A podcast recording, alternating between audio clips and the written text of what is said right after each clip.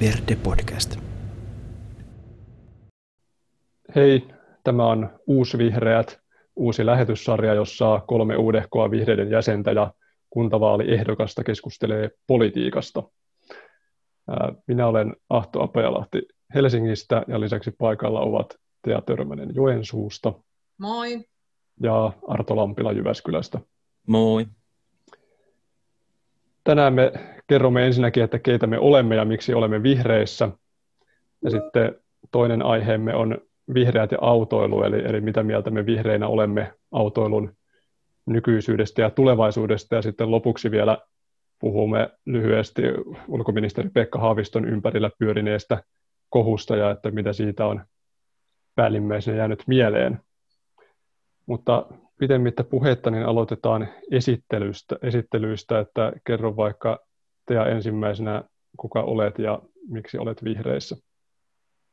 Joo, eli mun nimi on Tea Törmänen ja mun poliittinen historia oikeastaan alkaa kokoomusnuorista. Aikoinaan olin siellä ja olin aktiivinen muutaman vuoden, mutta sitten kilpaurheiluura vähän katkaisi tämän homman ja pelasin ulkomaillakin amerikkalaista jalkapalloa. Ja sitten kun tuli Suomeen takaisin, niin mut houkuteltiin kuntavaaliehdokkaaksi liberaalipuolueeseen, eli viime kuntavaaleissa olin sitten liberaalipuolueen ehdokkaana. Ja siinä pääsinkin sitten toimimaan Espoossa siis tasa-arvo- ja yhdenvertaisuus toimikunnassa, ja se oli oikein mielekästä hommaa. Mutta sitten totesin siinä eduskunta- ja eurovaalien jälkeen, jossa myös olin ehdokkaana, että, että toi pienpuoluehomma ei ehkä sittenkään ole se mun juttu, että mä oon tehnyt aika paljon pioneerihommia jo urheilun puolella ja, ja ympäristöjärjestöpuolella, eli olen ekomodernistien puheenjohtaja ollut neljä vuotta,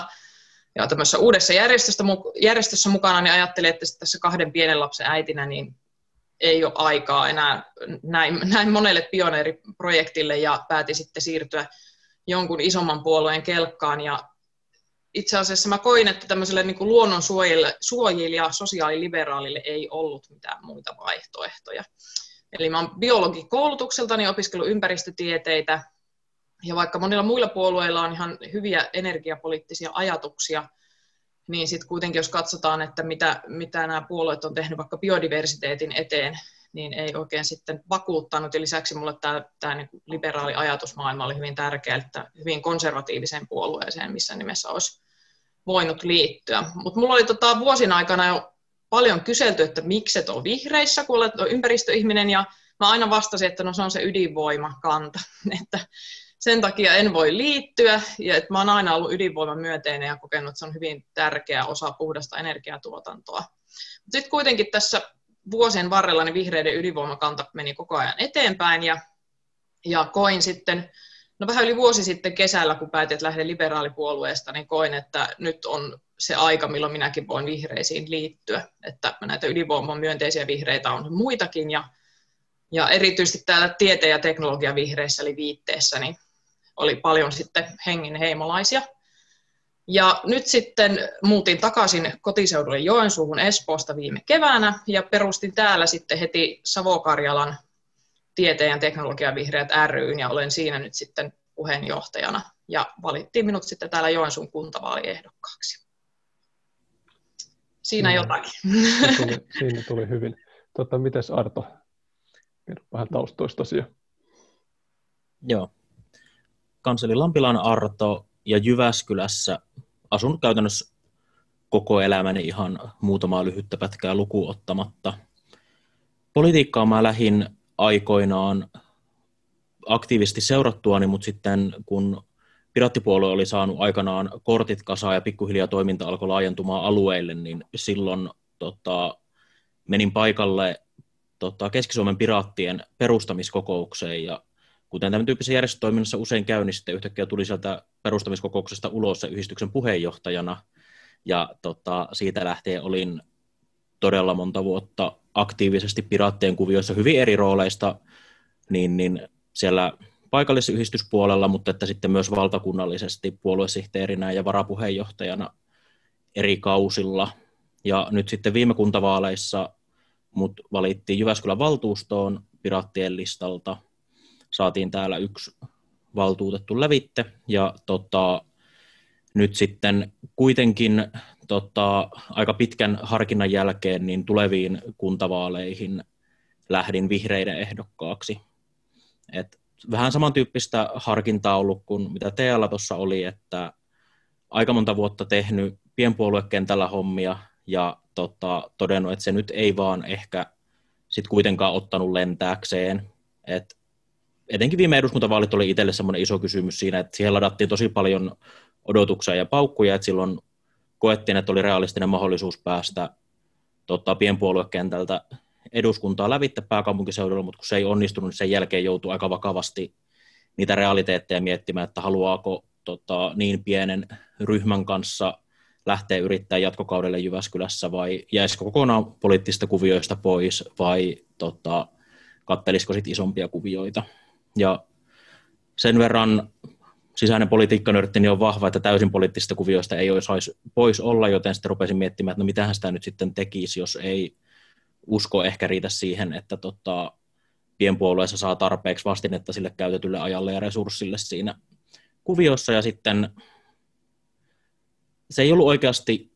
helppo kuvio sitten lähteä. Identiteetti oli niin pitkälti rakentunut sen varaan, että oli sen melkein vuosikymmenen ajan tehnyt piraattina juttuja, mutta että tota, sitten kun miettii niitä eri toimijoita, keiden kanssa valtuustokauden aikana on tehnyt juttuja yhdessä, niin kyllä sieltä vihreät sitten nousi selkeästi semmoiseksi vaihtoehdoksi. Etenkin ehkä siitä niin kuin otteesta avoimen hallinnon ja avoimen päätöksenteon edistämiseen Jyväskylässä ja tota, niin, niin kuntalaisten osallistumismahdollisuuksien kehittämiseen. Et erityisen tota, hyvin mun mielestä hommaa on hoitunut, kun Jyväskylässä kävi viime kuntavaaleissa niin yllättävästi, että hyvin, hyvin pitkään demarivallassa ollut kaupunki yhtäkkiä heilahtikin tilanteeseen, jossa vihreät oli isoin puolue ja nyt ensimmäistä kautta vihreät johtaa kaupunginhallitusta, niin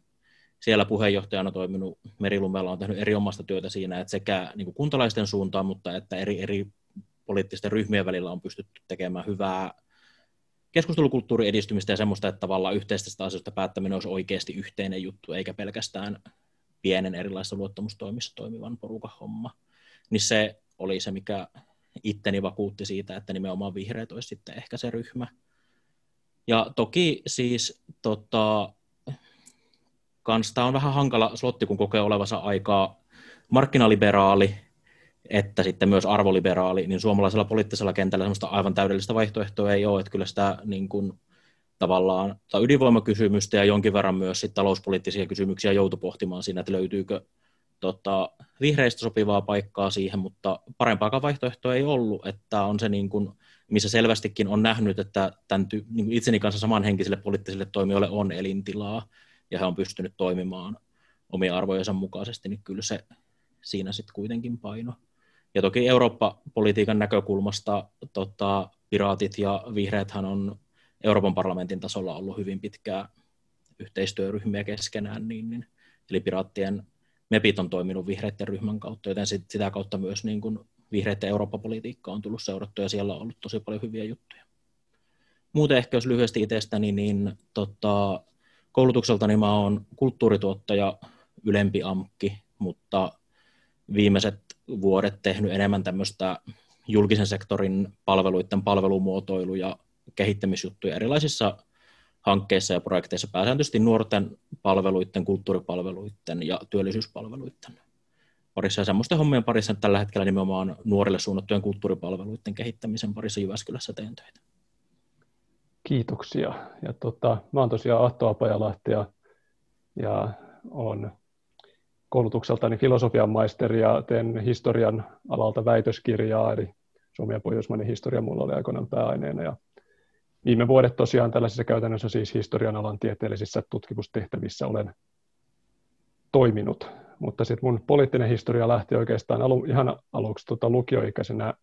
vasemmistonuorista, jossa mä ehdin vähän pyöriä siellä liepeillä jonkin aikaa. Mutta sitten kun toi piraattipuolue perustettiin tai ruvettiin perustamaan sitä ja luin, luin tästä, että sellaista ollaan perustamassa, niin se kolahti heti, että mulla oli tällaiset ää, internetin vapauteen liittyvät teemat oli ollut aika lähellä. Mä olin ollut 2005 tekijänoikeuslaki eli Lex Carpella mielenosoituksessa lukiolaisena ja tällaista näin. niin, ne teemat, teemat koin tärkeäksi ja ajattelin, että tuolla ehkä mua tarvitaan enemmän tuolla uudessa, uudessa projektissa. Ja sille sitten jäinä tosiaan yli kymmenen vuotta toimin piraateissa ja se korkein poliittinen virka, mihin siellä pääsin, niin oli tota Helsingin sosiaali- ja terveyslautakunnan varajäsenyys. Eli että kun piraatit sai Helsingissä viime kuntavaaleissa yhden, yhden paikan, niin sitä myötä tuli sitten näitä muita luottamustoimipaikkoja. Ja toimin sitten sosiaali- ja terveyslautakunnan varajäsenä, joka oli mulle semmoinen aika uusi politiikan osa-alue, jossa tuli kyllä paljon opittua kaikenlaista uutta. Uutta. Mutta tosiaan se, että minkä takia sitten siirryin vihreisiin, niin oli se, että kyllä mä, kun mä piraatteihin lähdin, niin mä ajattelin, että mä lähden tekemään semmoista puoluetta, joka pääsee eduskuntaan joskus, ja sitten kun oli kahdet eduskuntavaalit, äh, kolmet eduskuntavaalit käyty, missä ei ollut kansanedustajaa saatu, eli viimeisimmät 2019, niin sitten sen päätöksen, että tämä ei nyt toimi tämä konsepti tällä idealla, että, että nyt, nyt sitten jotain muuta, ja kyllähän mulla niin kuin pitkään sillä kuitenkin vihreät on ollut se semmoinen puolue, joka on kokenut toiseksi lähimmäksi, että mä 2009 eurovaaleissa äänestin jo Jyrki Kasvia, kun silloin piraatit ei ollut vielä mukana, että, että semmoistakin historiaa löytyy. Ja kyllä mulla vähän myös semmoinen niin kuin strategia-ajattelu tässä oli, että nyt tuntuu, että on tällaista, tällaista ikään kuin epädemokraattisten konservatiivien oikeistopopulistien uhkaa ja, ja tota, nyt ei ehkä ole se oikea hetki hajottaa tällaisten ikään kuin laajalla määritelmällä edistyksellisten tai liberaalien tai järkevien poliittisten voimien niin kuin palettia, vaan vähän keskittää niitä ääniä. Ja vihreät on semmoinen, missä mulle tota, nämä tällaiset tiede, tulevaisuus, tieto, yhteiskunta, ihmisoikeuskysymykset, erityisesti niin kuin digitaaliset ihmisoikeudet, ihmisoikeudet nettimaailmassa, niin vihreät on kuitenkin sekä Suomessa että Euroopan tasolla niin lupaavin puolue näiden osalta. Ja sitten ilmastonmuutoskysymykset on semmoinen, mihin mä oikeastaan herännyt tässä viime vuosina, kun on tota tiedemaailman hätähuutoja yhä enenevässä määrin kuunnellut, niin nekin on tullut mulle henkilökohtaisesti tärkeimmiksi. Ja tosiaan vuosi sitten tuossa sitten vihreisiin siirryin just Helsingin tieteen ja teknologian vihreisiin ja olen sitten vihreiden tietoyhteiskuntatyöryhmän jäsen myöskin, joka valmistelee tämmöisiä tietopoliittisia linjauksia vihreille ja sitten nyt mut nimitettiin just tuossa vähän reilu viikko sitten niin kuntavaaliehdokkaaksi Helsingissä. Ja tota, semmoista. Tässä on tietysti varmaan itse kullakin nyt vähän raskaampi vuosi takana on ollut, ollut, ollut koronavuotta ja muuta, mutta saa nyt nähdä millaiseksi tämä kampanjointikin tässä nyt sitten muodostuu, että, että tuntuu, että se on kaikilla puolella vielä vähän kysymysmerkki, että miten tässä nyt pystytään kampanjoimaan. Joo, kyllä. Mulla on oikeastaan aikaisemmat kampanjat ollut pääosin kokonaan netissä. sitten nyt kun ajattelin, että no nyt, nyt mä lähden oikein ihmisten ilmoille paljon enemmän, niin sitten tuli tämä, että katsotaan, tietenkin täällä Pohjois-Karjalassa on ollut koronatilannekin paljon, paljon rauhallisempi kuin muualla maassa keskimäärin, mutta kun täälläkin ollaan nyt kiihtymisvaiheessa, että kyllä sitä pitää nyt seurata, seurata ja vähän miettiä, että mitä tekee. Että aika paljon on itsellä ainakin niin suunnitelmia tänne netin puolelle sitten kohdistaa tätä kampanjaa.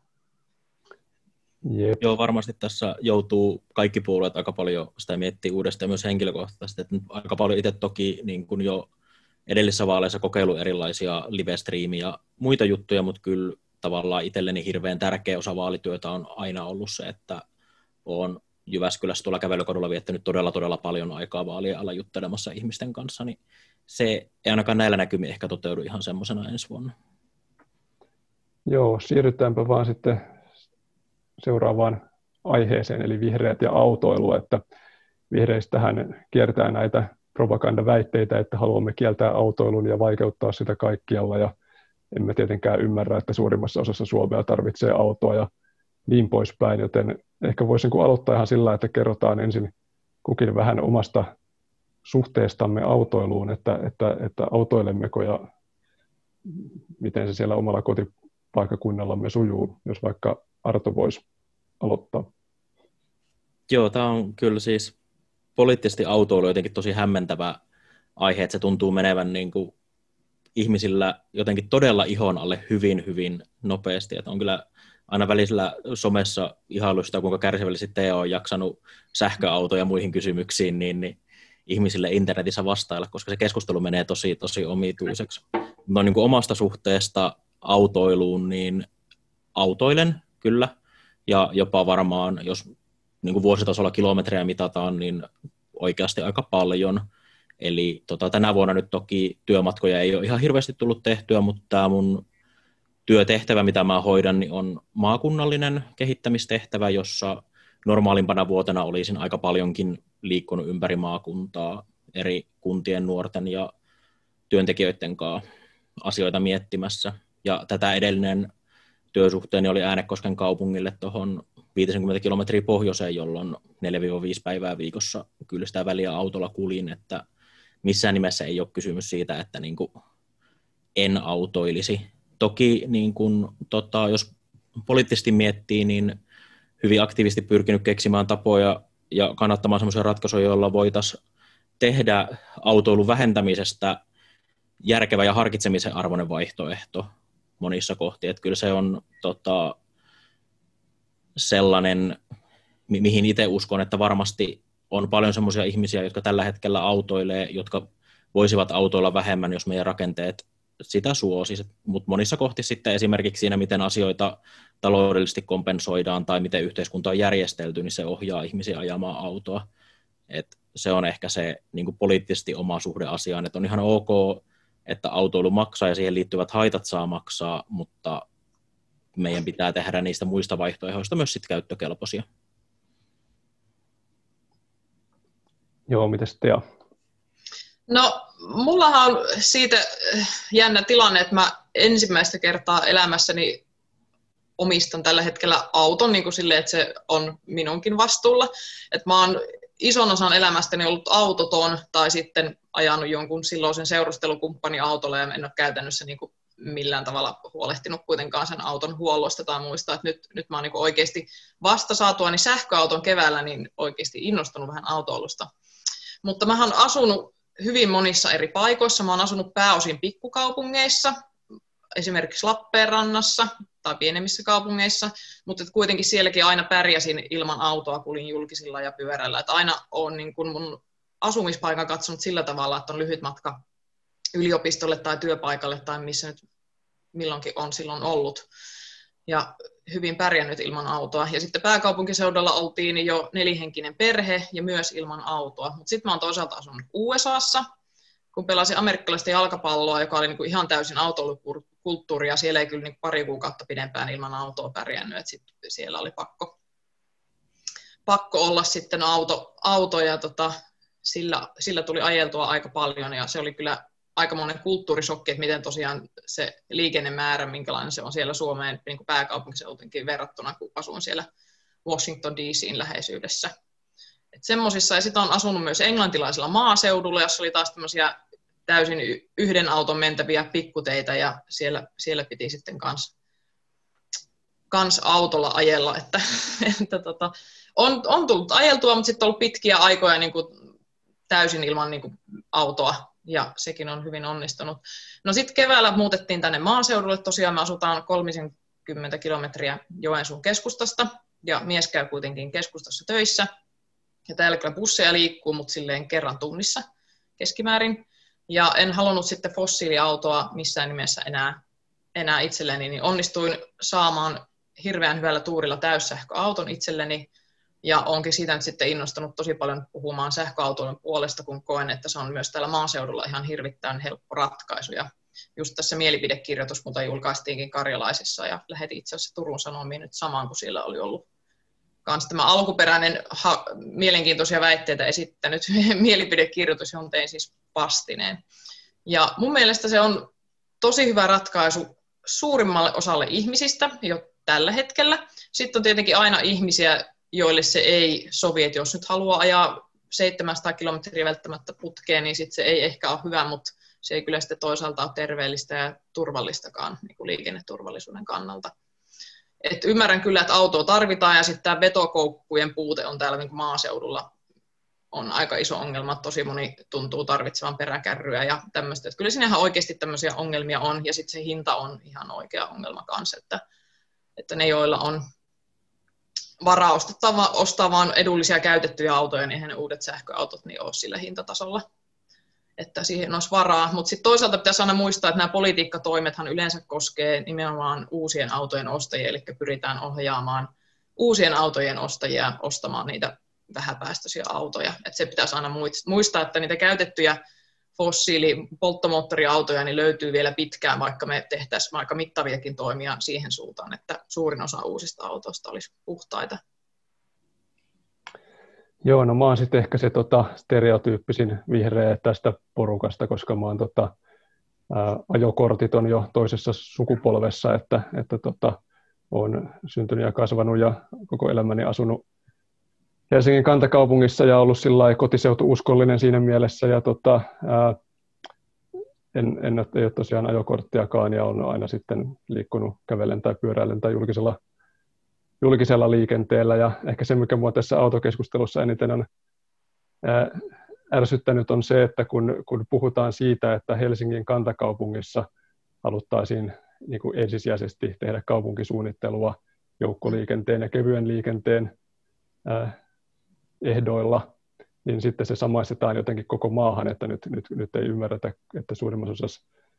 Suomea tarvii autona, totta kai tarvii, mutta se Helsingin kantakaupunki on joku hyvin pieni prosentin murtoosa Suomen pinta-alasta, ja tota, että, että, että tota, toivoisi, että niin kuin edes siellä yhdessä paikassa voitaisiin laittaa, laittaa tota,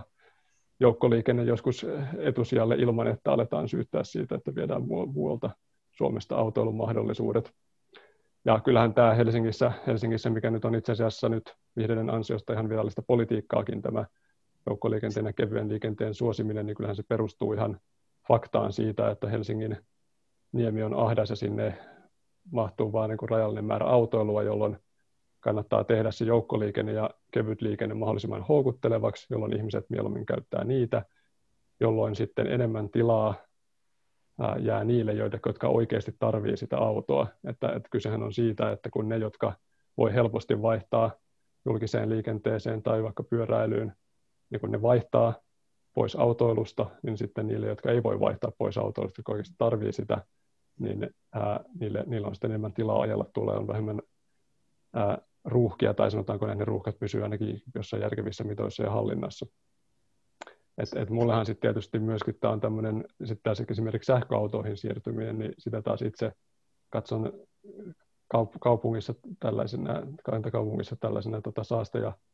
melukysymyksenä, että, että, tota, että kyllähän esimerkiksi pakkassäällä, joita vielä nyt Helsingissä jonkin verran ilmastonmuutoksesta huolimattakin välillä on, niin pakokaasut jää leijumaan tuohon hengityskorkeudelle melkein ja, ja, tota, ja, ja melu, melukin on välillä kyllä semmoinen stressitekijä ja bussit on myös iso osa sitä melusta ja ehkä erityisesti nyt odottelen bussien sähköistämistä tällä hetkellä. Joensuuhankin on muuten tulossa nyt sähköbusseja. Joo, Helsingissäkin on koke- kokeiltu, mutta sanoisin, että ehkä toivoisin, että etenisi vähän nopeamminkin se, Joo. Nopeammin, nopeamminkin se homma, mutta se, se viesti, mikä toivoisi, että jotenkin päästäisiin yli siitä, että joukkoliikenteen suosiminen Helsingin kantakaupungissa ei ole autoilun kieltämistä muualta. Että. Toi on ihan totta, ja nimenomaan se ajatus siitä, että tälle jos niin kuin markkinaliberaalista näkökulmasta itse näitä tykkää yleensä katella, niin kun oikeasti se kaupunkitila on aika rajallinen resurssi, mitä meillä yhteistä on, niin on oikeasti ihan fiksua pyrkiä siellä suosimaan sellaisia ratkaisuja, jotka käyttää vähemmän sitä yhteistä resurssia. Tai sitten niissä tapauksissa, joissa sitä kaupunkitila on pakko autoiluun tietenkin jonkin verran käyttää, niin siitä on ihan kohtuullista myös joutua maksamaan, on se sitten pysäköintiin liittyvissä kustannuksissa tai sitten jossain mahdollisissa ruuh- ruuhkamaksuissa tai muissa. Et Jyväskylässä meillä toki toi ahtauskysymys ei ole lähellekään yhtä paha kuin mitä se Helsingin ympäristössä on, mutta kyllä sen täälläkin noita liikennesuunnittelujuttuja seuratessa on huomannut, että on, tämä kaupunki on rakennettu tosi kiusallisesti tota, parin järven ja ison harjun väliin sille, että täälläkin tavallaan hyviä liikenneratkaisuja etenkään tuohon niin keskusta-alueella autoiluun on todella, todella vaikea löytää ja kaikki tavat, joilla me voidaan niitä, joille se vaihtaminen on helppoa tai kohtuullista, niin kannustaa liikkumaan busseilla tai kävellen tai pyöräillen, niin on äärimmäisen tärkeää. Mulla on taas itsellä se, että monesti sanotaan, että sähköautoilla on nimenomaan hankalaa jossakin maaseututaajamassa, kun itse ajattelen, että se on nimenomaan kaikista helpointa järjestää maaseututaajamassa, koska välttämättä ei tarvitse tehdä mitään niin kuin lisäratkaisuja kotiin. Että meillä on esimerkiksi autotallissa ihan tavallinen sähköpistorasia, josta ladataan suurimman osan aikaa, ja sitten jos tarvitaan vähän nopeampaa latausta, niin sitten meillä on voimavirtapistoke. Ja tähän löytyy niin sähköautoon sopivat kaapelit, että mitään niin erillistä latausasemaa ei välttämättä tarvitse ladata. Ja suurin osa sähköautoilijoista itse asiassa lataa, lataa just tämmöisistä pistokkeista, eikä suinkaan mistään useamman tuhannen euron latausasemasta. Et nimenomaan se on hankalampi johonkin kerrostalo, kerrostaloon voi olla niin kuin järjestää tämä latausmahdollisuus, kun sitten saattaa joutua, taloyhtiöissä saattaa olla aika, aika tota vastahankasta porukkaa. On tämmöisiä siis väärinkäsityksiä siitä, siitä että miten se homma toimii ja mitkä ne riskit on ja näin, että, että omakotitalossahan se nimenomaan on kaikista helpointa sähköautoille, koska monesti löytyy se latausasema jo niin kuin valmiiksi, ja mitä ei tarvitse tehdä, hommat auton, ja, ja siinä tulee monesti mukana se kaapeli, ja siitä vaan lataamaan. Että tämä on niin kuin mielikuvaa, mä olen yrittänyt kovasti nyt rikkoa, koska se on, se on hyvin yleinen. Toi on kyllä ihan totta varmasti, että itse siis asun tämmöisessä 70-luvun alussa rakennetussa kerrostalotaloyhtiössä ja tuossa myös taloyhtiön hallituksessa tullut toimittua, niin siellä on just keskusteltu tästä, että meidän on pakko pikkuhiljaa varautua siihen, että jossain vaiheessa todennäköisesti ei kovin kaukaisessa tulevaisuudessa joku osakkaista tulee pyytämään mahdollisuutta sähköauton tota, lataamiseen ja pitämiseen tuossa pihassa, ja meidän pitää siihen niin kuin sit ratkaisut tavalla tai toisella keksiä ja miettiä, että miten siitä se saadaan tavallaan niin kuin kustannusten ja aika vanhojen kiinteistöjen sähkötoiden näkökulmasta se kuvio hoidettua järkevästi. Et varmasti jos niin kuin miettii tuommoista omakotitalokuviota, niin se on paljon yksinkertaisempaa. Mutta etenkin just, että vihreissä on ihan hirveä määrä niin sähköautointolijoita, että vihreät ei kyllä missään nimessä ole mikään autoiluvastainen puolue, vaan päinvastoin mä en ole ikinä tavannut ihmisiä, jotka on niin innoissaan autoilusta vihreissä, mutta, mutta vihreissä ei tykätä fossiilisista polttoaineista. Ehkä tässä, tässä tulee se sekaannus, että kuvitellaan, että, että ollaan autoiluvastaisia, kun ollaan fossiilisten polttoaineiden vastaisia. Niin, mikä se nyt on se tota, polttomoottori autojen tulevaisuus, mihin suuntaan tässä nyt ollaan oikeasti menossa, onko se muutos nyt jo vääjäämätön, voiko sen pysäyttää, tuleeko se liian nopeasti, kuka sen maksaa ja niin poispäin. Sulla oli varmaan Tea tästä ehkä ää, ajan tasaisemmat tiedot ja siinä mielipidekirjoituksessakin taisit näitä vähän käsitellä. Joo, siis joissakin maissahan on jo laitettu jotakin tämmöisiä niin vuosia, että minkä jälkeen polttomoottoriautoja ei saisi enää myydä uutena niissä maissa. Ja tota, siinäkin on tietysti puolensa, mutta toisaalta mä sitten olen vähän huolissani siitä, että sit jos sähköautot ei, ei ihan niin nopeasti skaalaudukaan kuin me haluttaisiin, niin olisi ihan hyvä, että jos me kuitenkin pidetään pöydällä myös, myös esimerkiksi synteettiset polttoaineet ja biokaasut ja muut, että, että tota, mun mielestä välttämättä sitä niin kuin polttomoottoriautoa ei tarvitsisi kieltää, mutta laitetaan ne päästörajat sitten semmoiseksi, että tätähän on EU-ssa tehtykin, että näitä päästörajoja on kiristetty, niin, niin sittenhän sillä ei ole väliä, väliä että, että tota, liikkuuko se sitten synteettisellä polttoaineella vai sähköllä, mutta tota, se on, se on sitten tavallaan teknologia-neutraali rajoitus, että mä aina tykkään tämmöisistä teknologia-neutraaleista rajoituksista, joka ei ota kantaa siihen, että miten markkinat sen niin kuin päästövähennyksen tavallaan haluaa hoitaa, pistää vaan rajat niille päästöille ja sitten katsotaan, että mikä, mikä teknologia voittaa. Mutta sitten pitää muistaa, että kun on monia ihmisiä, jotka intoilevat sit vetystä ja just synteettisistä polttoaineista ja biokaasusta, mutta sitten kun se on ihan perus, perus termodynamiikan lakeja, että jos tota, muutetaan energiaa muodosta toiseen, niin siinä tulee aina hävikkeä. Jos me suoraan sähköä saadaan autoon, niin siinä tulee niin paljon vähemmän hävikkeä kuin jos me ruvetaan tekemään synteettisiä polttoaineita, jotka vaatii sitten runsaasti vielä enemmän sitä sähkön tuotantoa, että järkevämpään se sähkön käyttö sitten suoraan niissä autoissa. Et sen takia mä näen, että se suora sähköistäminen on, on paras vaihtoehto, mutta koska siinä voi tulla tämmöisiä hintaongelmia ja muita, että ihmisille ei varaa ostaa tai ei saada akkuja tehtyä sitä tahtia kuin pitäisi, niin hyvä pitää nämä muutkin vaihtoehdot sitten pöydällä. Ja raskas liikenne tietenkin on vielä hankalampi sähköistää kuin henkilöautoliikenne, niin mutta kaikki, kaikki vähäpäästöiset vaihtoehdot niin pitää olla mukana. Miten sitten tuo Norja, jossa on saatu paljon nopeammin näitä ihmisten käyttöön, pitäisikö siellä ymmärtääkseni yhteiskunnan voimakkaalla rahallisella tuella, niin mitenkäs pitäisikö Suomessa tämän tyyppistä sitten harrastaa? No Norjalla on, siis sieltähän voi tietenkin monia, monia tota, malleja kopioida halutessaan, mutta niillä on aika paljon enemmän rahaakin tehdä sitä. Ja sitten se on vähän kaksinaismoralistista, että ne myy öljyä muualle ja sitten sillä rahalla rahoittaa tota oman, oman niin kuin liikenteensä dekarbonisoinnin. Että, et, mä, et joka tapauksessa he, se, heidän myymänsä öljy sitten saastuttaa kyllä meidän ilmakehää joka tapauksessa. Että, tota, mutta siellä on toki hyviä käytäntöjä, että sit ongelma vaan tulee siinä, että jos kaikki maat yrittää yhtä aikaa tehdä samaa, niin, niin tuleeko niitä autoja se kasvaako se niin kuin tuotantovolyymi tarpeeksi nopeasti, että se, että se sama voisi tapahtua yhtä aikaa monissa paikoissa, en tiedä. Mutta kyllä siellä, siellä on hirveän siis valtavia niin kuin tämmöisiä tukia, tukia siihen. On, olikohan siellä jotkut lauttamaksutkin jopa pienempiä sähköautoille tai jotakin tämmöistä. En ihan valitettavasti ole niin ihan kaikkeen perehtynyt, mitä siellä on tehty, mutta, mutta mittavia ne on ollut kyllä ne tuet sinne suuntaan. Ja noin on varmaan semmoinen, niin kuin, mitä itse aika paljon pyöritynyt eri vaihtoehtoja, kun hirveän vahvasti ylipäätänsäkään ympäristökysymyksissä tykkää semmoista niin kuin saastuttaja maksaa periaatteesta, että tavallaan meillä joka tapauksessa vielä aika pitkään tulee olemaan paljonkin juttuja, josta yhteiskunnassa syntyy päästöjä, siitä ei vaan niin kuin päästä eroon sekä niin kuin energiatuotannossa, liikenteessä että ruoantuotannossa ja näin päin pois, jolloin on ihan oikeudenmukaista, että tavallaan päästöjen tuottaja maksaa niistä päästöistä, mitä aiheuttaa. Ja mun mielestä autoilun suhteen tämä niin kuin tarkoittaisi nimenomaan ehkä sitä, että entistä enemmän pystyttäisiin painamaan sitä painopistettä siihen, että auto omistamisen ei välttämättä tarvitsisi olla niin kallista kuin mitä se nykyään on, koska etenkin kun tuolla maakunnan pienemmissä kunnissa työllisyysjuttujen parissa tehnyt töitä, niin huomannut siellä sen, että se, että onko sulla sillä hetkellä olemassa autoa, riippumatta siitä ajaksää sillä vai ei, mutta onko sulla sitä fyysisesti olemassa, niin on tosi iso rajoite esimerkiksi työllistymisen ja kouluttautumisen ja tämmöisten kysymysten suhteen, mutta että sit sitä ei välttämättä ole varaa omistaa, vaikkei sitä ihan hirveästi käyttäisikään. Että jos saadaan painettua sitä kustannusta enemmän sinne auton käyttämiseen ja sen aiheuttamien päästöjen suuntaan sitä auton omistamisesta, niin se on ehkä semmoinen tie, mitä voitaisiin lähteä kulkemaan vielä nykyistä pidemmällekin mutta tota, se, mistä mä siinä olen ollut vähän huolissani, että kovin pitkälle vietynä siinä on myös se haaste, että tota,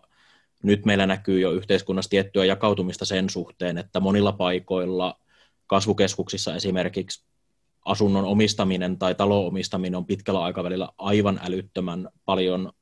taloudellisesti kannattavampaa kuin vuokralla asuminen, jolloin ne, kellä on pääsy semmoisen pääomaan, että pystyy ylittämään sen jonkun tietyn rajan, että pääsee kiinni omistamiseen, niin vaurastuu siitä enemmän tai vähemmän puoliautomaattisesti ajan myötä, niin tavallaan entistä voimakkaammin nimenomaan päästöjen ja polttoaineiden verottamisen kautta, vaikka se monesta syystä on oikeasti ehkä meidän parhaita keinoja, mutta siinä on myös se riski siitä tavallaan, että sitten niin kauan kuin sähköautot on niin kalliita kuin ne tällä hetkellä on, niin heillä, kellä on pääsy sellaiseen, niin tavallaan voivat olla hyvin erilaisessa asemassa yhteiskunnassa. Ja tämä on varmaan semmoinen, mikä närästää monella tässä keskustelussa, että miten tähän löydettäisiin jonkin sortin oikeudenmukainen ratkaisu. Samoin kuin noissa sähköauton hankkimiseen liittyvissä tuissa voi olla vähän sama ongelma, että vaikka ne voi olla y- niin kuin ympäristötavoitteiden näkökulmasta erittäin hyviä, mutta lyhyellä aikavälillä ne on nimenomaan yleensä hyvätuloiseen ja varakkaaseen väestöosaan kohdentuvia tukia, mikä voi olla oikeudenmukaisuusnäkökulmasta vaikea perustella. Tässä viittasitkin Arto vähän tähän verotuottoon ja muuta. No nythän sit tavoitehan on oikeastaan se, että polttoaineveron tuotto laskisi, koska, koska sähkö, sähköautot yleistyy. Niin miten sitten tehdään, kun se polttoaineveron tuotto hupenee, mitä siihen otetaan tilalle, että lienemme varmaan siitä ehkä yhtä mieltä, että ei ainakaan oteta tilalle sellaisia sellaisia tota, veroja tai ruuhkamaksujärjestelmiä, jotka perustuu satelliittivalvontaan ja laajaan ihmisten liikkeiden seurantaan ja massavalvontaan, jossa kerätään tietokantoja jokaisen liikkeestä, mutta, mutta jos, se, jos emme sitäkään, sitäkään hyväksy, niin millä se verotuotto sitten korvataan vai, vai tuleeko se sitten jostain sähköveroista sitten, nouseeko ihmisten sähkölaskut sitten sitä, sitä myötä vai, vai miten, miten se sitten pitäisi ratkaista?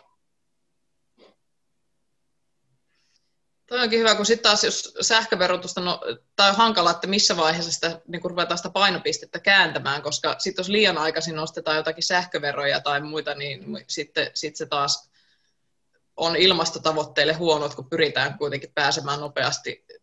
teollisuus- ja muissakin prosesseissa säh, niin kuin siihen, että käytetään enemmän sähköä, niin sit se, on tava, se ei onnistu, jos me nostetaan sitä sähköhintaa liian aikaisin. Mutta en, en todellakaan kannata itsekään noita, noita ihmisten liikkeitä täysin seuraavia ehdotuksia. Mutta sitten tietenkin ihan monissa suurkaupungeissa maailmalla on ihan perusruuhkamaksut, että, että siinä on vaan semmoiset tietulliportit, että, että tota, mistä mennään läpi. Et, et sitä ei sen kummemmin seurata, että missä liikut, vaan sä vaan maksat siinä portilla joka kerta. Sulla voi olla semmoinen tuulilasissa semmoinen automaattinen lukija, jonka se portti lukee, eli ei tarvi joka kerta käteistä kaivella. Ja siis sekin on mahdollista, että jos sulla nyt ei tota, ole sitä lukijaa, mutta ne, jotka työmatkalla jatkuvasti liikkuu, niin heillä on siis Yhdysvalloissa niin semmoinen lukija, semmoinen laite siinä tuulilasissa ja sitten se portti aina lukee sen ja velottaa sieltä, että se on yhdistetty automaattisesti johonkin luottokorttiin. Et se nyt ainakin tuommoisilla niin pääkaupunkiseudulla, niin sehän on yksi vaihtoehto, tietenkin epäsuosittu, mutta kaikki, kaikki tota, maksut liittyen autoiluun on epäsuosittuja, että siihen ei ehkä kannata jumittua. Mutta luulen, että kaikista epäsuosituin kuitenkin on tämä, että seurattaisiin seurataan, missä ihmiset ajaa. Mutta kyllä se jotenkin se sit jossakin vaiheessa niin mun mielestä muuallakin niin täytyisi perustua jonkinlaiseen tämmöiseen niin kuin, niin kuin ajetun matkan määrään, mutta en, en kyllä valitettavasti ole vielä itse keksinyt, että mikä se sitten voisi olla, kun ei kuitenkaan haluta suoraan seurata ihmisiä. Että ei se ehkä pelkästään voi olla niin kuin ison kaupungin alueella ajavien vastuulla se teidän ja muiden rahoitus sitten. Niin, tämä on siitä tota, hankala kysymys ehkä, että tota, se oikeudenmukainen ratkaisu siihen, että kun haittaverot on äärimmäisen hyvä tapa vähentää näitä päästöjä, että se oikeasti se on niitä harvoja tapoja vaikuttaa kohtuullisen luotettavasti ihmisen käyttäytymiseen, on tehdä jostain asiasta kalliimpaa ja siitä niin kuin, tota, sekä niin kuin, ra- rakennetasolla niin kuin energiatuotantopuolella tai sitten ruoantuotantopuolella tai sitten liikenteessä polttoaineen päästöjen verottamisesta, niin päästään varmasti hyvään tulokseen, mutta että tavallaan valtion näkökulmasta siinä on varmasti se hankala puoli nimenomaan, että nämä on semmoisia veroja, mihin tavallaan aina kun valtiolle syntyy tulovirtoja, niin sille syntyy myös sit menorakenteita, jotka pitää jollain kattaa senkin jälkeen, kun se tota, tulovirta hiipuu. Mutta tota, missään nimessä, vaikka toki tässä on varmaan sellaisia niin kun, ajatuksia aina, että niin kun liikenteestä kerättävillä veroilla rahoitetaan nimenomaan sitä tiekantaa ja siihen liittyviä juttuja, niin en haluaisi, että mentäisiin ihan niin voimakkaasti siihen ainakin Amerikassa ja mu- muutamassa muussa maassa käytettyyn systeemiin, jossa on tosi tarkkaan korvamerkitty sitä, että tämän veron tuotto käytetään juuri tähän tarkoitukseen, mm. koska se aiheuttaa hirveän paljon ongelmia sit siinä, että jos jonkun veron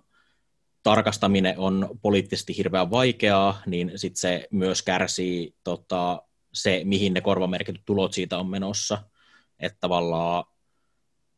mun mielestä sitä pitää ehkä tarkastella isompana kokonaisuutena siitä, että meillä on joku taso, minkä verran me tarvitaan valtion pyörittämiseen rahaa, ja se pitää yrittää kerätä pienimmän haitan periaatteella sieltä, mistä se voidaan saada, ja sitten osa siitä tulee haittaverojen myötä sitten tota, sinne mukaan, mutta että tavallaan että me kerätään rahaa yhteen isoon pottiin, josta me tehdään sitten niillä niitä asioita, joita me halutaan tehdä, ei niin, että verolla A maksetaan kuluu A ja näin päin pois. Joo, kyllä mä oon ihan oike, oikeastaan ihan samaa mieltä. Mä vaan niin ajattelin se, että minkälainen niin ihmisille muodostuu sit mielikuva, että jos pelkästään kaupungeissa kerätään, kerätään tota maksuja autoilusta, niin käyttöön perustuvaa maksua, mutta sitten jossakin muualla ajellaan ja kulutetaan teitä ihan vastaavalla tavalla, mutta sitten heiltä ei kerättäisi niin mitään, mitään, niin lähinnä mietin niin tähän tämmöiseen oikeudenmukaisuuden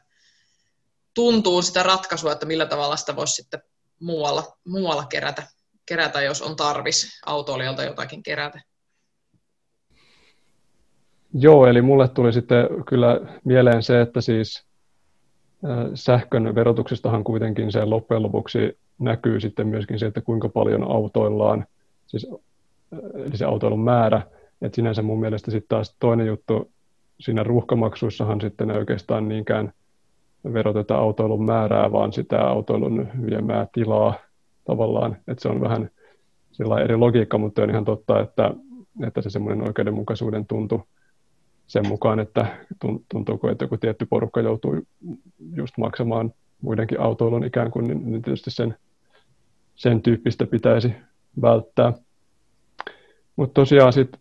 vielä mennäkseni tuohon, että miten se, miten se ää, elämä autoilua, niin kuin ilman autoilua sitten käytännössä toimii, niin kyllä mullakin kun on niitä tosiaan, useinhan puhutaan tällaista, että sitten sit kun hankitaan lapsia, niin viimeistään sit pitää hankkia se auto niin kaupungissakin ja tämän tyyppistä. itseäni hieman, hieman huvittaa se, koska tota, mä oon tosiaan autottomassa yksinhuoltajaperheessä kasvanut ja onnistuin silti harrastamaan jalkapalloa ja jääkiekkoa ja yleisurheilua, että sitten vaan piti opetella niitä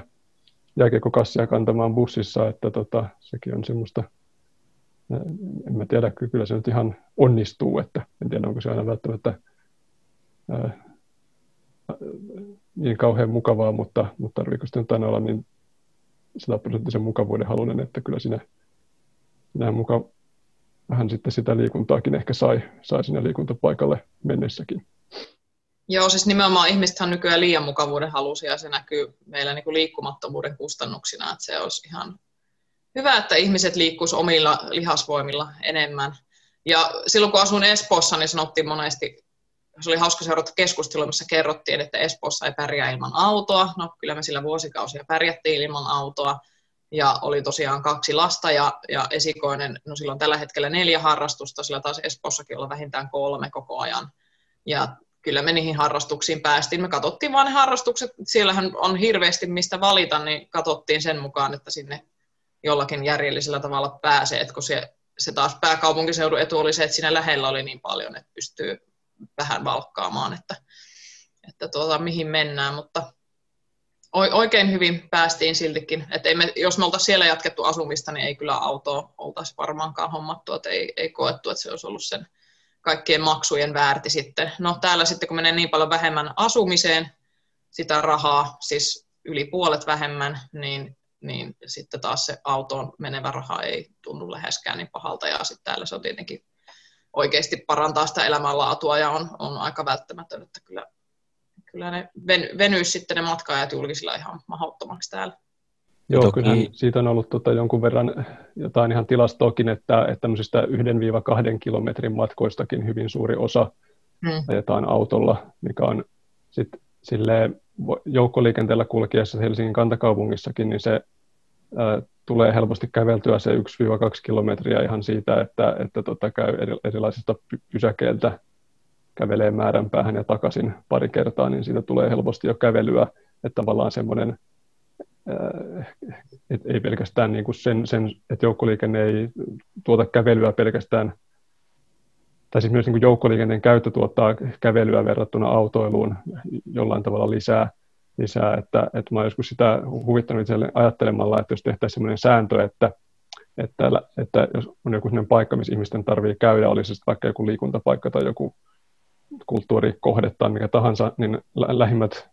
ää, tota, pysäköintipaikat laitettaisiin vähintään yhtä kauas kuin missä on lähin joukkoliikennepysäkki. Tästä mm. tulisi välillä tota, ihan mielenkiintoisia, mielenkiintoisia ää, ää, tilanteita, että, että edelleenkin on, on aika paljon sellaisia paikkoja, että autolla pääsee eteen niin oven eteen ja sitten joukkoliikennepysäkit on jossain kauempana. Ja ihan, ihan tämmöisiäkin ratkaisuja, että, että se niin kuin muutaman sadan metrin kävely sieltä pysäkiltä johonkin paikkaan, niin en koe sitä vaivaksi, vaan koen sen hyödylliseksi arkiliikuntamuodoksi. Että ja kyllä sitten kun on taipumus olla aina myöhässä siitä bussista, niin se on hirveän hyvää intervallitreeniä sitten juosta aina mm. lastenvaunujen kanssa 100 metriä täysiä ja katsoa, että kuinka nopeasti pääsee. Oli ihan perus, perushomma. Joo. Joo, toi on, kun työnkin kautta aika paljon nuorten harrastusmahdollisuuksia tulee tuijoteltua, niin tota, se on ihan selkeä tosiasia, että etenkin mitä pienemmälle paikkakunnalle mennään, niin sitä enemmän se tota, vanhempien mahdollisuus ajaa lapsiaan ympäriinsä harrastuksesta toiseen, niin lisää sen lapsen mahdollisuuksia harrastaa. Et, tota, Keski-Suomessakin niin on paljon semmoisia lajeja, että jos niitä yhtään tavoitteellisemmin haluaa tai joidenkin lajien tapauksessa lainkaan harrastaa, niin se käytännössä vaatii Jyväskylässä harrastamista. Ja sitten jos sattuu asunnossa ympäryskunnissa, niin se vaatii käytännössä liikkumista tänne ja se ei aina järkevästi ole julkisilla mahdollista, mutta että on jo nykytilanteessa tavallaan semmoinen tietynlainen yhdenvertaisuusongelma näissä ja tästä syystä esimerkiksi nyt kun ensi keväällä pyörähtää käyntiin nämä tota, harrastamisen Suomen malliin liittyvät pilotit, niin niissähän on hyvin vahva painotus siitä, että sitä harrastuksia tuodaan erityyppisillä ratkaisuilla osaksi sitä koulupäivää. Osassa paikoista niin, että ne harrastukset on siellä koulupäivän keskellä saattaa olla slotteja, missä on sitten tota, just liikuntaa ja muuta juttua tai kulttuurisisältöjä vapaamuotoisemmin niin, niin tarjolla, tai sitten siten, että ne on koulupäivän päätteeksi tai sen ennen silleen, että se on kuitenkin esimerkiksi pienillä paikkakunnilla synkattu silleen, että koulukyydit, jolla sitten sivukyliltä kuljetaan koululle, niin huomioi ne harrastusmahdollisuudet siinä myös. Että on todella hyvä juttu myös siitä näkökulmasta, että se poistaa sitä lapsen harrastusmahdollisuuksien riippuvuutta siitä, että vanhemmat omistaa auton ja monessa tapauksessa, että vaikka omistaskin, niin lapset on riippuvaisia siitä, että vanhemmat viittii ajaa heitä ympärinsä harrastuksia. Se ei ole mikään itsestäänselvyys kuitenkaan. Niin, tai pääsee viemään, että jos on vuorotyössä tai jossakin, että ei, ei ole silloin mahdollisuutta viedä, että toisella on auto jossakin muualla työpaikalla, se perheen ainut auto, niin sitten ei kerta kaikkiaan vaan pysty viemään. Mä oon itse, itse pitänyt tanssitunteja just, no silloin asuin Joutsenossa, niin tuolla ala, alakoululla just tämmöisiä, jotka niin heti koulupäivän päätteeksi jatkuu siitä sitten siihen voi niin suoraan koulusta jäädä. Ja niitä ihan hirveästi mun mielestä silloinkaan niin muita, muita vastaavia ollut, mutta silloin ei tietenkään ollut varmastikaan huomioitu noita koulukyytejä ja muita, että sitten jos tulee jostakin vielä, niin ei, ei sitten varmaan oli sen varassa, että vanhemmat olisi hakenut, että näen kanssa kyllä tosi hyvänä asiana, että jos siihen heti perään tai ennen pystyy vielä ne kyyditkin huomioimaan, niin se varmasti auttaa. Ja sitten vähentää sitä lasten yksinoloa koulupäivän jälkeen muutenkin, että, että, että, että tota, on sitten jotakin kivaa tekemistä. Et jos tosiaan vanhemmat on töissä paljon myöhempään, niin ei tarvitse sitten olla yksinään kotona niin kauan. Espoossahan oli, tai Espoosta oli nyt tuossa semmoinen juttu, että, että kun koettiin jossain, että lasten koulumatkareitti on vaarallinen kävellä, niin sitten vakuutettiin, että no, kyllä sitten hoidetaan koulukuljetukset autoilla, jos on tota, vaarallista kävellä sen sijaan, että parannettaisiin ehkä sitä kävelyympäristön turvallisuutta. Joo. Mä en nyt tiedä, kuinka käristetty tämä uutisen asettama asetelma oli, mutta, mutta, mutta just ehkä tässä pitäisi, tämmöisissä tilanteissa pitäisi aina ehkä huomioida, että jos lähtee siitä, että kehitetään enemmän sellaisia ratkaisuja, että, että vaikka nyt kouluihin voi kävellä. Ja, ja esimerkiksi toinen on ryhmä, johon autoilussa joskus vedotaan, on vanhukset tai ikääntyneet, mutta kyllä mun kokemus ainakin äh, läheisikääntyneistä on se, että kyllä he haluavat nimenomaan arjessaan kävellä, haluavat, että palvelut on kävelymatkan päässä ja tavallaan justiin se, se kävely on tärkeä osa sitä terveyden ylläpitämistä ää, tota, ikääntyneille ja sitten tietysti jossain vaiheessa monet sitten joutuu myös luopumaan siitä autosta terveydellisistä syistä, mutta kävely saattaa hyvin sujua sen jälkeenkin vielä ihan hyvin, että et siinä mielessä tämmöinen tota, esimerkiksi justiin pienehköissä kaupungeissakin niin ää, tällaisesta käveltävästä keskustaympäristöstä huolehtiminen niin on mun mielestä parempaa ikääntyneiden palvelua kuin, kuin autoiluedellytyksistä huolehtiminen, tai, tai monelle ainakin on sitä. Mulla on myös fysioterapeutin koulutus ja komppaan kyllä sitä, että se, se niin kuin asioilla kävely ja liikkuminen on yksi hyvin tärkeä nyt tämmöinen toimintakyvyn ylläpitäjä ja siihen pitäisi, se pitäisi, siihen pitäisi kannustaa ja se pitäisi mahdollistaa ennemminkin kuin että toivotaan, että siir- siirtyisivät pelkästään ovelta ovelle ajelijoiksi. Että, että tota, totta kai tietenkin, jos sitten asuu taas kauempana ja se kävelymatka on ihan kohtuuttoman pitkä, niin, niin sitten se on han- hankalampaa. Mutta tota, niin kuin sanoitkin, että sitten jossakin vaiheessa voisi ajokorttikin lähteä ja sitten on näitä taksipalveluja kyllä sitten myös. Mutta... Ehkä Viimeinen ehkä tulokulma itselläni tähän juttuun on se, kun Jyväskylässä on hirveän paljon keskusteltu siitä, että täällä niin kuin monessa muussakin tota, kaupungissa kipuillaan senkaan, että toi tota, kaupungin keskustan elinvoima kauppapaikkana on tota, aika haastavassa välissä, niin, niin verkkokaupan yleistymisen ja tota, muutenkin tämmöisten yleisten kulutustapojen kehittymisen myötä, että vanhat kivijalkaliikkeet ja tavaratalot ei meinaa pärjätä, että bisnes valuu isoihin automarketteihin. Tota, keskustan laitamilla, ja tähän sitten yhtenä ratkaisuna jatkuvasti esitetään sitä, että kyllä keskustaan pitäisi päästä autolla helpommin ja nopeammin, ja pysäköinnin pitäisi olla maksutonta, että kun se on siellä automarketeissakin kaupungin reunamilla, niin se jotenkin, silleen ymmärrän ehkä, että mistä se niin kuin kumpuaa se ajatus, mutta tota, niin, niin, ei mitenkään tavallaan, vaikka pysäköinnissä tehtäisiin maksutonta ja näin, niin siltikin autolla olisi helpompi mennä niihin kaupungin reunamilla oleviin isoihin automarketteihin, jotka on isojen liikenneväylien kyljessä, kuin ajaa siihen keskustaan, jossa joutuu tota, kuitenkin aika hankalissa liikenneolosuhteissa sitten pyörimään ja etsimään sen parkkipaikan jostain parkkihallin perukoilta ja näin, että se ei ole jotenkin se tavallaan, mä ymmärrän, että se on etenkin keskusta-alueen tota, kaupallisille toimijoille tämä on varmasti semmoinen niin kuin iso kohtalon kysymys, mutta mä en usko, että tässäkään se niin kuin keskusta-autoilun helpottaminen välttämättä on se tota, ratkaisu, tai se, että keskustassa pitäisi olla maksutonta pysäköinti, niin se, mä en usko, että se sitä ratkaisisi millään tasolla. Joo, ehkä voisi tästä nyt yhteenvetona tehdä, että, että tota, vihreä voi tykätä autoilusta, mutta mielellään sitten kuitenkin sähköautoilusta, koska sähköautot joka tapauksessa on, on se tulevaisuus, mutta siirtymästä sähköautoihin pitäisi tehdä sosiaalisesti oikeudenmukainen ja joukkoliikenteen suosiminen, varsinkin isoissa kaupunkikeskustoissa, niin se on vain järkevää ja loogista, jotta, jotta tilaa säästyy sitten tai tila käytetään tehokkaasti, mutta että sitten lyhyillä matkoilla ihan riippumatta siitä, missä asuu, niin kannattaisi jo ihan terveyssyistä enemmän kävellä tai pyöräillä. Olisiko tässä hyvä yhteenveto keskustelusta? Kyllä. Sitten mä heittäisin vielä, että hei, tuo sähköpyöräily on muuten semmoinen, joka varmasti tulee avustamaan tähän niin kuin autoilun vähentämisessä, koska se sopii myös ihmisille, joilla on vähän vajaata toimintakykyä ja muuta. Ja se niin. vaan vaatii esimerkiksi, sekin vaatii sitten taas kaupungeissa myös vähän uudenlaista pyöräilyinfraa, just ne on esimerkiksi aika kalliita ja sitten varkaudet on ihan erilainen kysymys niiden kanssa ja ne painaa enemmän ja niitä ei voi silleen tunkea johonkin hyvin ahtaaseen teline paikkaan yhtä hel- samalla tavalla kuin muita ja näin poispäin. Tässä on Helsingissä kyllä kehitetty paljon viime vuosina, että on tullut järkeviä pyörätelineitä ja muita, mitä ennen oli aika niukasti. Mutta mennään seuraavaan lyhyen päätösaiheeseen loppuhuipennukseen, nimittäin ihan, ihan, ihan pakko nyt kyllä vähän, vähän käy, käsitellä tätä ulkoministeri Pekka Haaviston ympärillä nyt vuoden ajan pyörinyttä kohua, joka liittyy tähän Alholin leirillä oleskelleisiin kautta oleskeleviin Suomen kansalaisiin ja siihen, että voidaanko heitä tuoda Suomeen. Ja totta, Haavistohan sai tässä nyt perustuslakivaliokunnalta sitten moitteet siitä, että oli pyrkinyt siirtämään Alhol-asiassa vastaan hangoitellutta virkamiestä kokonaan toisiin tehtäviin, mutta ehkä kysyisin sitten lyhyesti, että mikä, mikä mielikuva teillä on jäänyt päällimmäiseksi tästä koko kohusta ja perustuslakivaliokunnan touhusta ja ehkä myös vihreiden,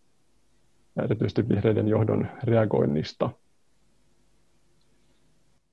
No mä voisin sanoa, että mun mielestä Maria Ohisalo viittasi aiheesta tosi asiallisesti, että mä en, mä en tykännyt ihan kaikesta meidän puolueen niin kuin spinnauksesta, että jossa kun tavallaan ne moitteet tuli nimenomaan tästä, että oli yritetty siirtää näitä tehtäviä ja mitä oli yritetty tehdä sen jälkeen ilmeisesti, kun, kun hän, tämä henkilö ei enää hoitanut edes näitä alholjuttuja, niin tavallaan yritettiin niin kuin antaa vaikutelmaa, että siinä olisi niin kuin moitittu jotakin lasten pelastamista, vaikka se ei niin kuin käsittääkseni ollut se moitteiden pääkärki ollenkaan, ja, ja vasemmistoliiton edustajakin tätä kommentoi, että eihän se näin ollut. Ja, ja just se, että myös vähän perusteettomasti ehkä leimattiin se pelkästään niin ajojahdiksi, kun siinä, siinä kuitenkin laus, lausuman takana oli muitakin kuin, kuin näitä, jotka siinä oli aloittanut, nimenomaan just vasemmistoliiton edustajia, ja mä en, minä en halua heistä uskoa, että se oli heille vaan niin tämmöinen poliittinen ajojahtijuttu. Ja sitten yksi, minkä mä nostasin, että se viestintä koko aiheesta niin ei ollut kovin kansantajusta, että sillä oli niin hyvin vaikea päästä edes perille siitä, että mitä siinä oli oikeastaan niin kuin päätetty ja, ja mikä se päätöksen sisältö oli ja oliko rikottu lakia vai eikö oltu rikottu lakia ja, ja mikä, mikä oli tämä, että ei nyt rangaista, että jos olisikin rikottu lakia. Tämä oli hir, hirveän sekavaa ja siitä ei niin kuin monikaan sellainenkaan, joka niin politiikkaa seuraa enemmänkin, niin, niin tuntuu, että ei ollut ihan kärryillä ja itsellekin oli vaikea pysyä kärryillä. Että, että jotenkin sitä, sitä olisi niin kuin kaivannut, että sitä olisi alusta asti väännetty vähän vielä paremmin rautalangasta, että mistä siinä oli kysymys ja, ja mikä oli lopputulos. Näin, näin kyllä oli. Mun mielestä tässä ehkä sekä opposition että hallituksen puolelta vähän oli, tai hallituspuolueiden ihmisten puolelta oli vähän sellaista viestintää, joka vähän hämärsi sitä, sitä kokonaiskuvaa, että itse, itsellä pikkasen rupesi harmittamaan se, että kun jotkut vihreät sitten viestivät asiaa sillä tavalla ikään kuin, että Haavisto olisi että ikään kuin, että olisi todettu, että Haavisto ei olisi tehnyt mitään väärää ja vedottiin kovasti tähän siihen, että edu, tota, asiantuntijoiden enemmistö oli sitä mieltä, kun kuitenkin sitten perustuslakivaliokunnan enemmistö antoi moitteita, että minun mielestä se viestintä alkoi mennä jo vähän niin kuin harhaanjohtamisen puolelle ja, ja siitä tota, huomautin Twitterissä ja keräsin paljon tykkäyksiä ja huomioita siitä, että hyvä, että joku on nyt äh, vihreissäkin rehellinen tai niin kuin eikä vaan yritä, yritä spinnailla ja näin poispäin, että, että siinä ehkä oli vähän, jotenkin pikkasen meni jo meni vähän niin kuin ylikierroksille se, se tota, puolustaminen, puolustaminen. Siinä, että se oli semmoinen ehkä viestin näkökulma, että joo, että tämä on itse asiassa siinä, tämä on ehkä nyt vihreissä vähän epäsuosittu mielipide, mutta mun mielestä se on siinä mielessä samantyyppistä tilannetta kuin mitä oli siinä Mäenpään eduskunnassa vihapuhumiskohun yhteydessä, joka myös käsiteltiin perustuslakivaliokunnassa, niin molemmissa näissä keiseissä oli se, että, että asiantuntijoilla oli oikeasti erimielisiä näkemyksiä, että, että asiantuntijoiden mielipiteet oikeasti jakautu. Ja mun mielestä tämäkin on sellainen asia, missä voi perustellusti olla sitä mieltä, että Haavisto ei tehnyt mitään väärää, tästä voi olla perustellusti sitä mieltä, että, että Haavisto oli syytä antaa moitteet, ja ehkä se taas oli pieni pettymys siitä, että se sitten meni niin mustavalkoiseksi se keskustelu, mutta tämä tuntuu olevan monessa, monessa asiassa ongelma nykyisin. Mutta semmoinen, mikä mä vielä, mistä mun mielestä tosi, puhuttiin tosi vähän, ja semmoinen näkökulma, mikä vielä haluaisin tuoda tähän, on se, että kun tässä, tässä kohon yhteydessähän vuodettiin siis perustuslakivaliokunnasta vuosi tällainen ää, tota, vihreiden tekemä muutosesitys tai vastalauseesitysluonnos, joka oli siis tarkoitettu vastalauseeksi tähän ää, valiokunnan enemmistön mietintöön,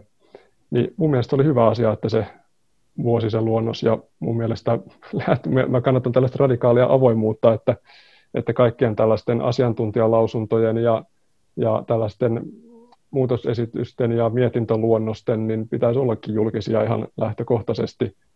En nyt tarkoita sitä, että kun sisäisesti vähän pallotellaan jotain, että hei, laitettaisiko tämmöinen, ei sellaisen viestinnän tarvitse olla julkisuutta, mutta silloin kun ollaan muotoiltu jonkunlainen ikään kuin lopullinen muutosesitys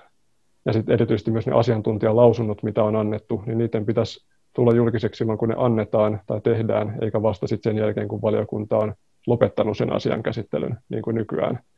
Et itsekin on ollut tota FRY, joka puolustaa yksityisyyttä sananvapautta digitaalisessa yhteiskunnassa, niin on FRYn hallituslaisena ollut lobbaamassa eduskunnassa erilaisia lakeja, ja kyllä sielläkin on siis ihan aito ongelma se, että kun meidän lausunto on julkinen, mutta sitten muiden lausunnot ei, kun me julkaistaan se itse, mutta muiden lausunnot ei, niiden ei tarvitse julkaista sitä, eduskuntaa julkaise niitä. Sitten niissä saatetaan kritisoida meidän lausuntoa, tai sitten virkamiehet saattaa antaa jonkun lausunnon, missä ne kiistää meidän argumentit, mutta me ei nähdä sitä kuin vasta jälkeenpäin, kun valiokunta on antanut jo mietinnön, me ei voida puuttua siihen mitenkään. Et, et, et, et se nykytilanne on tällainen, että aina se viimeinen sana on sillä, joka sitten ikään kuin viimeksi, viime, viimeksi kutsutaan sinne valiokuntaan, ja yleensä se viimeisen sanan sanoo sitten joku virkamies tai joku muu tämmöinen hyvin etaploitunut niin, taho, ja se on sitten se lopullinen sana. Ja, ja tämmöistä keskustelua sen valiokuntakuulemisen aikana, niin kuin laajempaa kansalaiskeskustelua oikein synny, että et, et, et, et mun mielestä tällaisten, tällaisessa pitäisi kyllä edetä suuremman avoimuuden suuntaan, ja toivoisin, että tämä vuoto äh, ehkä niin kuin lisäisi keskustelua myös siitä. Toi on ihan totta ja tavallaan se, että nämä lausunnot ja tota, erilaiset niin kuin esitykset sen tota, mietinnön sisällöksi ei ole avoimia, niin se myös luo tilaa tämmöiselle tota, niin, niin ehkä vähän tota, amerikkahenkiselle vuotokulttuurille, jossa aina se osapuoli, kuka mistäkin vuorosta hyötyy, niin pieniä palasia kerrallaan päästää sieltä julkisuuteen. Ja siinä hirveän usein sit aina unohtuu se, että tavallaan se vuoto tehdään yleensä jostain tarkoituksesta. Ja näissä tapauksissa se ei kyllä yleensä, jos koskaan, niin ole tota, niin, niin sellainen yleinen avoimen ja läpinäkyvän päätöksenteon ideaali, vaan sieltä vuodetaan julkisuuteen sellainen palanen, joka palvelee omia poliittisia tarkoituksiaan. Ja tämä, tämän tyyppinen niin kuin salattujen asiakirjojen pyörittäminen luo tilaa tämän tyyppiselle kulttuurille. Se on oikeasti tosi valitettavaa, koska nämä on niitä asioita, missä se myös toimijoiden välinen luottamus, sit kun se lähtee rapautumaan, niin rapautuu tosi nopeasti. Eli sitten jos koetaan, että asioita ei voi muiden ryhmien tota, jäsenten kanssa pallotella, vaan sieltä valikoivasti sitten lähdetään vuotamaan asioita ulos, niin se vie sitä päätöksentekoa entistä suljetumpaan suuntaan, jossa asioista keskustellaan ainoastaan omien puoluekavereiden kanssa esimerkiksi. Ja se on tosi kurjaa. Et kun eihän nämä niin kuin esimerkiksi se, tota, niin, niin, mikä sieltä nyt lopullinen lausunto valiokunnalta oli, niin eihän ne mistään tyhjiöstä synny, vaan siitä on sen valmisteluprosessin aikana use, useita eri vaihtoehtoja niistä eri kirjauksista, mitä siinä voisi tulla, ja jollain prosessilla niistä päädytään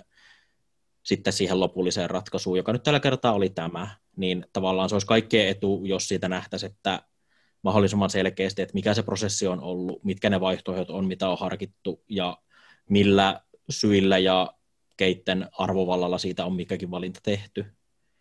sitten tästä tuli just se vähän ihmeellinen tai jotenkin ihan turha sitten taas keskustelu siitä, että kuka sen ää, tota, vihreiden vastalauseen nyt sitten on kirjoittanut, niin mun mielestä tässäkin olisi, tässä, tätäkin olisi palvellut se, että jos se olisi ihan, yle, olisi, olisi ihan lähtökohtaisesti julkista tietoa, että kuka ne lausunnot on kirjoittanut, niin sitten ei tulisi myöskään sellaisia spekulointia tai epäilyä, että, että kyllä avoimuus usein justiin hälventää tällaisia erilaisia epäilyjä, epäilyjä eikä niinkään synnytä niitä, että, Toki totta kai niin ymmärrän sen, että politiikka on aina tietyssä mielessä peliä, mutta kyllä sitäkin voisi pelata sitten avoimin kortein, että, että, että luulisin, että ihan oikeasti kuitenkin aika harvassa on ne tilanteet, missä tällaisia omien todellisten päämäärien piilottelusta olisi niin kuin jotain suurta hyötyä sen päätöksenteon lopputuloksen kannalta, niin en mä oikeasti usko siihen, että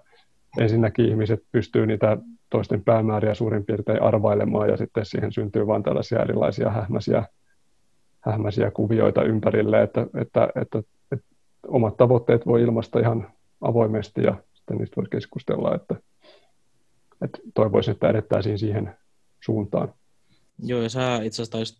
juurikin olla, Ahto, sinä kun kirjoitit tosi hyvin jonkun somen puolella tuosta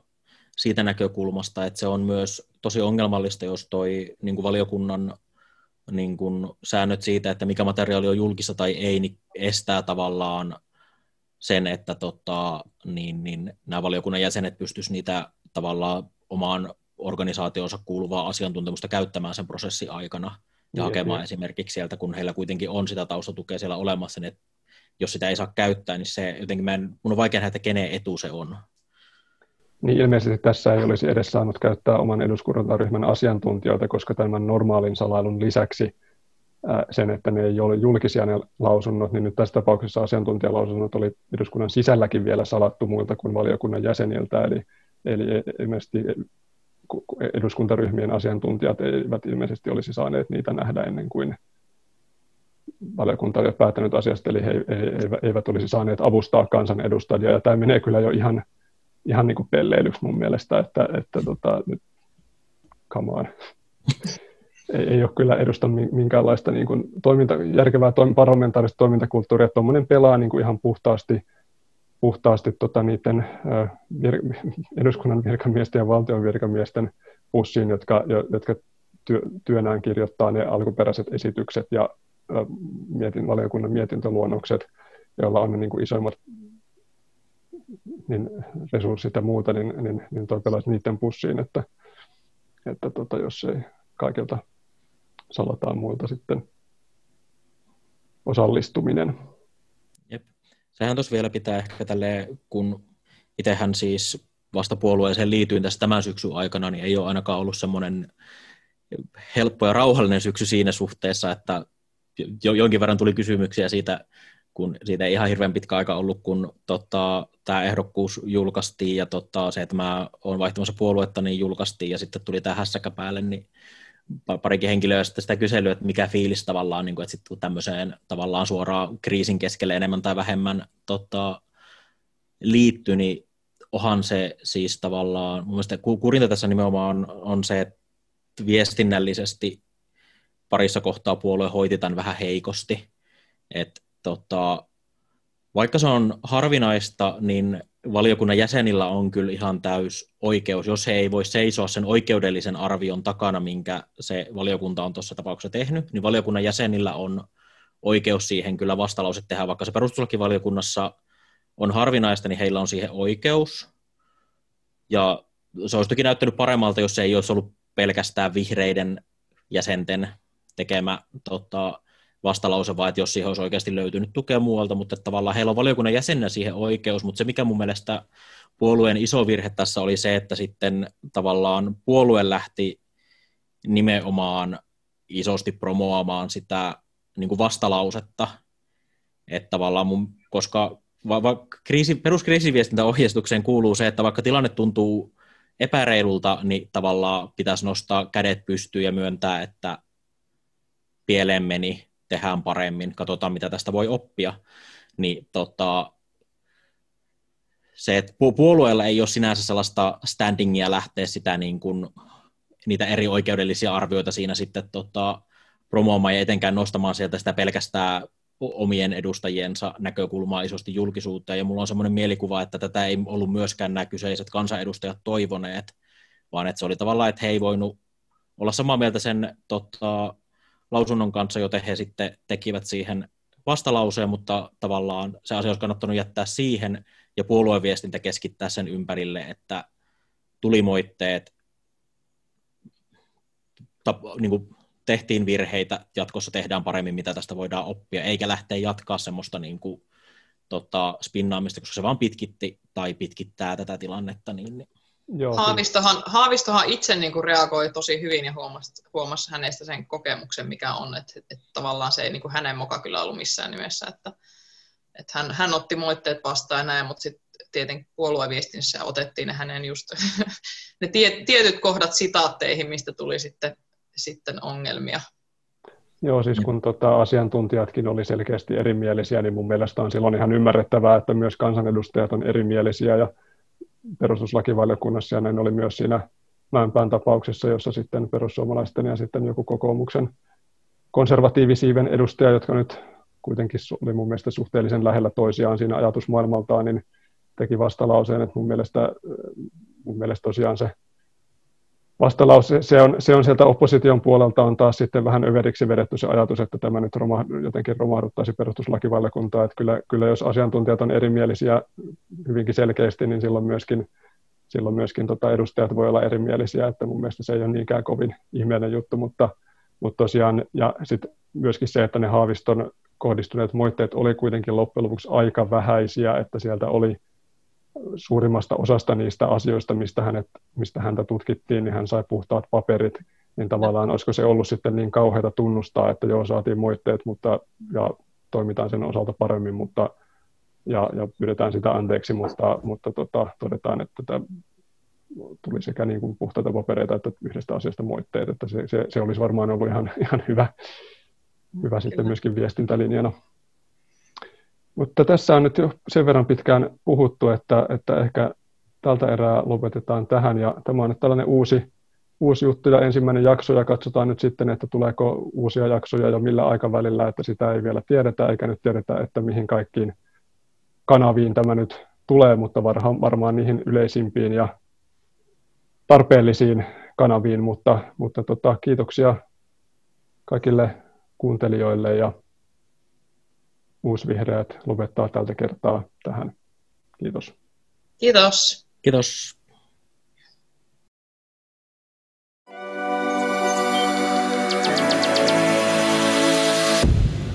Verde Podcast.